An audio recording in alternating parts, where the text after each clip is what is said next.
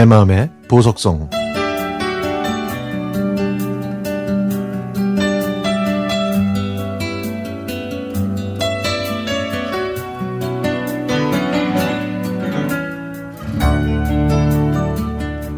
집안 사정이 넉넉지 않아서 저는 전문대학에 입학했습니다.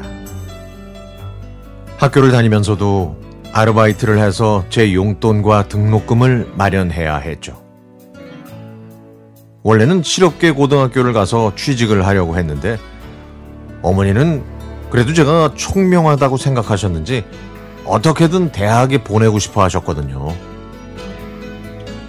저는 나중에 유치원 원장이 되고 싶어서 유아교육학과를 선택했습니다.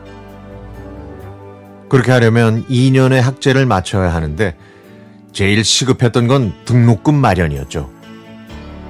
그래서 저는 1학년 여름방학 때 아이스크림 공장에서 일을 했습니다. 두 달만 일하면 제가 원하는 등록금을 벌 수 있다는 친구들의 말을 듣고 저도 친구들을 따라 아이스크림 공장에 가서 일을 했죠. 버스를 타고 변두리로 1시간이나 들어가야 나오는 아이스크림 공장에 들어서는 순간 여름인데도 한기가 느껴졌습니다. 저는 1초에 두 개의 막대기를 하드에 꽂는 것부터 시작해서 아이스크림 포장, 아이스크림에 땅콩이나 견과류를 입히는 일까지 저희 손은 쉴 새 없이 움직여야 했습니다. 그렇게 정신없이 일을 하다 보니까 저희가 만드는 아이스크림이 먹고 싶더라고요. 평소에는 사 먹어본 적이 없던 저로서는 그 맛이 무척 궁금했거든요. 친구들도 저와 같은 마음이었는지 눈빛이 흔들리고 있었습니다. 성격이 제일 활달한 친구 영숙이가 기계가 쏜살같이 지나가니까 우리가 하나 먹어도 티도 안 나겠다 얘. 응? 하나씩 먹고 할까? 라고 하면서 저희를 꼬드겼습니다. 그래서 저희는 공장에서 만드는 모든 아이스크림을 맛볼 수가 있었죠. 그 방법은 여러 가지였는데요. 하드에는 막대기를 삐뚤하게 꽂아서 일부러 불량품을 만들었고요. 땅콩을 입혀야 하는 아이스크림에는 반만 입혀서 하자품을 만들면 영숙이가 팀장님한테 아우 이거 포장 못하겠죠. 보기가 영 그러네요. 하면은 팀장님이 알아서 하라는 사인을 보냅니다.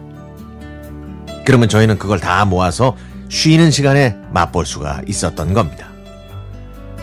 아, 아이스크림들이 정말 다 맛있어가지고요. 저희의 이런 행태는 멈출 수가 없었습니다. 하지만 공장 안이 너무 추워서 많은 친구들은 그만뒀죠. 그러나 저는 돈을 생각해서 관둘 수가 없었습니다. 그러던 어느 날 혼자서 너무 많은 아이스크림을 먹었는지 머리가 핑 돌고 배가 아파서 대굴대굴 구르기 시작했습니다. 몸은 차가웠고 복통은 제 가슴을 쥐어짜는 듯 했죠.